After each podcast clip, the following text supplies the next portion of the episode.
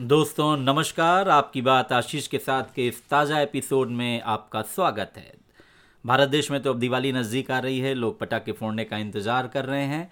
दुनिया के सबसे पुराने लोकतांत्रिक देश में, जिसे कहते हैं जिस सबसे ओल्ड डेमोक्रेसी यानी अमेरिका। अमेरिका में पटाखे फोड़े जा रहे हैं इस समय, चूँकि वहाँ पर अमेरिका की जनता, अधिकांश जनता जो चाहती थी, जो पसंद करती थी, जो उसका इस बार मत था उसने अपने नए नेता का चुनाव कर लिया है। अमेरिका का इलेक्शन और उसके साथ ही अगर हम भारत की बात करें तो भारत में इस समय बिहार में इलेक्शन हो रहा है। आने वाले कुछ महीनों में बंगाल में इलेक्शन होगा। ये इलेक्शन भारतीय राजनीति और भारतीय लोकतंत्र की दिशा को तय करने में एक महत्वपूर्ण भूमिका निभा रहे हैं।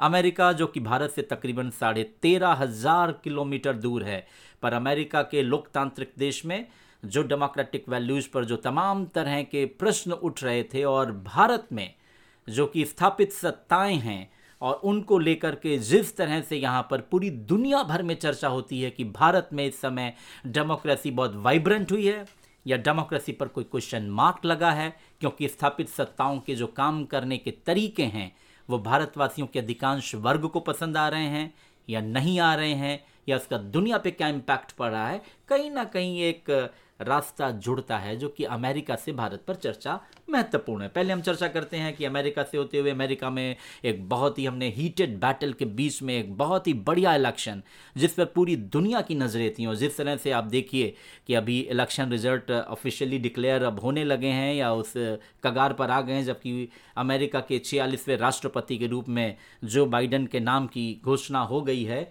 पर ट्रंप इसको अभी भी स्वीकार नहीं कर रहे हैं। उनका अपना अलग अंदाज है और ट्रंप का यही अंदाज, ट्रंप को बाइडन के मुकाबले कुछ डिफरेंट पर्सनालिटी का नेता पूरी दुनिया में, अमेरिका के साथ साथ पूरी दुनिया में साबित करता था और ट्रंप ने इन चार वर्षों में एक अपने करिश्माई नेतृत्व के आधार पर न सिर्फ़ अमेरिका में अपनी एक अंदाज की राजनीति की, अपने अंदाज की प्रेसिडेंटशिप की, बल्कि पूरी दुनिया को उन्होंने इफ़ेक्ट करने की कोशिश की। इसका अमेरिका पे क्या प्रभाव पड़ा?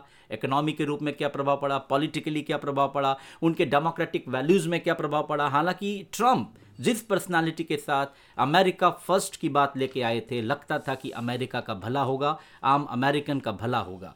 पर इन चार वर्षों के बाद जब अमेरिका में चुनाव हुए ट्रंप अपनी पर्सनालिटी पे लड़ रहे थे। पर तमाम इश्यूज़ से वुहान का जो वायरस आया, उसने सिर्फ़ पूरी दुनिया को आप समझिए, स्वास्थ्य के मायने में ही इफ़ेक्ट नहीं किया। पूरी दुनिया का सिस्टम एक इस तरह की हेल्थ इमरजेंसी को फेस करने के लिए तैयार है। इस पर भी उसने तमाम तरह के मुद्दे खड़े किए और अमेरिका में ये मुद्दा हावी था।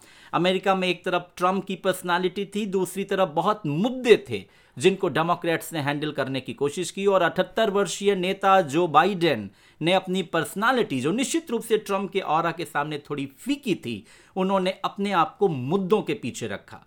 मुद्दे आ, आगे थे अमेरिका के, जिस तरह से तमाम मुद्दों की हम लोग बात करते हैं, उसमें तमाम अंतर्राष्ट्रीय मुद्दे होते हैं, जैसे ट्रेड वार के मुद्दे होते हैं हेल्थ केयर डिसीजंस वहाँ पर तमाम उस पर क्वेश्चन मार्क था, किस तरह से वुहान वायरस को इन्होंने डील करने की कोशिश ट्रंप ने की। इसके अलावा क्रिमिनल जस्टिस इश्यूज़ वहाँ पर बीच में बहुत हावी हुए। पिछले छः सात महीनों से वहाँ पर गोरे और कालों के बीच में किस तरह का वहाँ का सिस्टम वर्क करता है, ये एक बहुत बड़ा मुद्दा बना। इन मुद्दों के पीछे बाइडन रहे, ठीक इसी तरह भारत में, जब बिहार में इलेक्शन हो रहा था बिहार के पास एक पूंजी नीतीश कुमार की पर्सनालिटी के रूप में थी। उस पर्सनालिटी ने बिहार के स्थापित नेताओं को धो दिया था। लालू यादव पूरी तरह से वहाँ के परिदृश्य और उनके काम करने की शैली पूरी तरह से गायब हो चुकी थी। वहाँ पर पर्सनालिटी के रूप में नीतीश कुमार से बड़ा कोई नेता आज की तारीख में भी नहीं और उसमें तड़का लगा मोदी जी का। तो जब नीतीश कुमार और मोदी की पर्सनालिटी एक जगह हो तो आप समझिए कि भारत देश जहाँ पर अभी भी लोग करिश्माई नेतृत्व को पूछते हैं, वहाँ पर मुद्दे क्या क्या मुद्दे मायने रखेंगे? मुद्दे गौड़ हो जाते हैं।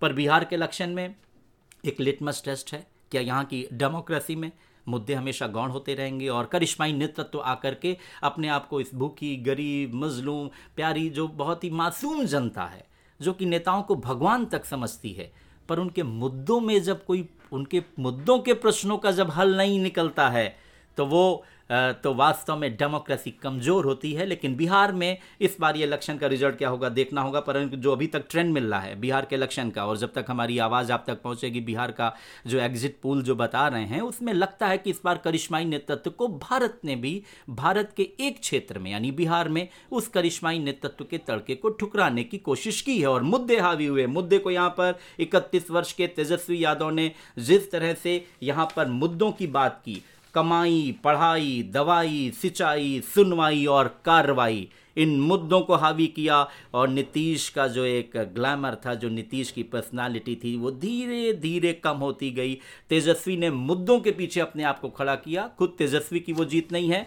मुद्दे वहाँ पर आगे हावी हो रहे हैं। अगर यही एग्जिट पोल का अनुमान सही निकला तो निश्चित रूप से तेरह हज़ार, साढ़े तेरह हज़ार किलोमीटर दूर अमेरिका दुनिया के सबसे पुराने लोकतंत्र में इस बार मुद्दे जीते हैं पर्सनालिटी हारी है और साढ़े तेरह हज़ार किलोमीटर दूर दुनिया के सबसे बड़े लोकतंत्र में, भारत के एक हिस्से में फिर से ये दिखाना शुरू किया है कि अब मुद्दों की जीत होगी जो कि डेमोक्रेसी में बहुत ज़रूरी होती है। भारत के लोकतंत्र के लिए खैर एक बहुत ही अच्छे क्षण भी हैं इस समय कि जब वास्तव में लोगों के मुद्दों पर चर्चा होनी शुरू हो गई है और एक लोकतंत्र के लिए बहुत शुभ संकेत ये भी है कि भारत के मूल की जो महिला है एक भारतीय माँ के कोख से जन्मी कमला हैरिस। अमेरिका की पहली महिला उपराष्ट्रपति बन रही हैं, वो भी अश्वेत महिला उपराष्ट्रपति बन रही हैं। तो पूरे 130 करोड़ भारतीयों को गौरवान्वित होने का मौका कमला हैरिस ने भी दिया है। जो बाइडेन की जीत के क्या मायने होंगे भारत के लिए तो बाद में चर्चा का विषय होगा, पर कमला हैरिस की जीत के मायने भारत में हैं। खैर, जहाँ तक अब हम इसको अपने आने वाले समय भारत के लोकतांत्रिक मूल्यों से जोड़ने की कोशिश करते हैं तो उत्तर प्रदेश का चुनाव 2022 में है, देश का चुनाव 2024 में है। तो जो संकेत दुनिया के सबसे पुराने लोकतंत्र से, दुनिया के सबसे बड़े लोकतंत्र में अब मिलने शुरू हुए हैं, जहाँ पर अब यूथ, महिलाएँ, ये इश्यूज़ बन रहे हैं कि नौजवानों के जो मुद्दे हैं, उनको आपको सुनना पड़ेगा। महिलाओं के से जुड़े, उनकी सुरक्षा से, उनके सम्मान से जो, जुड़े मुद्दे हैं, उस पर सरकारों को बात करनी पड़ेगी। पर भारत में बड़ी अफसोस की बात यह है कि जो स्थापित सत्ताएँ हैं वो मुद्दों से मुँह चुराती हैं। 2014 में यूपीए की डिफीट हुई क्योंकि वो मुद्दों पे बात नहीं करना चाहते थे। अपने नेतृत्व के साथ आए, नेतृत्व की डिफीट हुई। 2019 के इलेक्शन में जो जनरल इलेक्शन इंडिया का हुआ, उसमें मुद्दे कहीं नहीं थे, केवल करिश्माई नेतृत्व के आधार पर मोदी को पूरे देश की जनता ने, अधिकांश जनता ने जो उनके पक्ष में आई, अपना नेता चुना। लेकिन अब मुद्दे भारत देश में सवाल उठ रहे हैं, उनके जवाब मांग रहे हैं। स्थापित सत्ताएँ मुद्दों से मुँह चुराती हैं, क्योंकि विपक्ष हमेशा उनका उन्मुक्त प्रेमी हुआ करता है।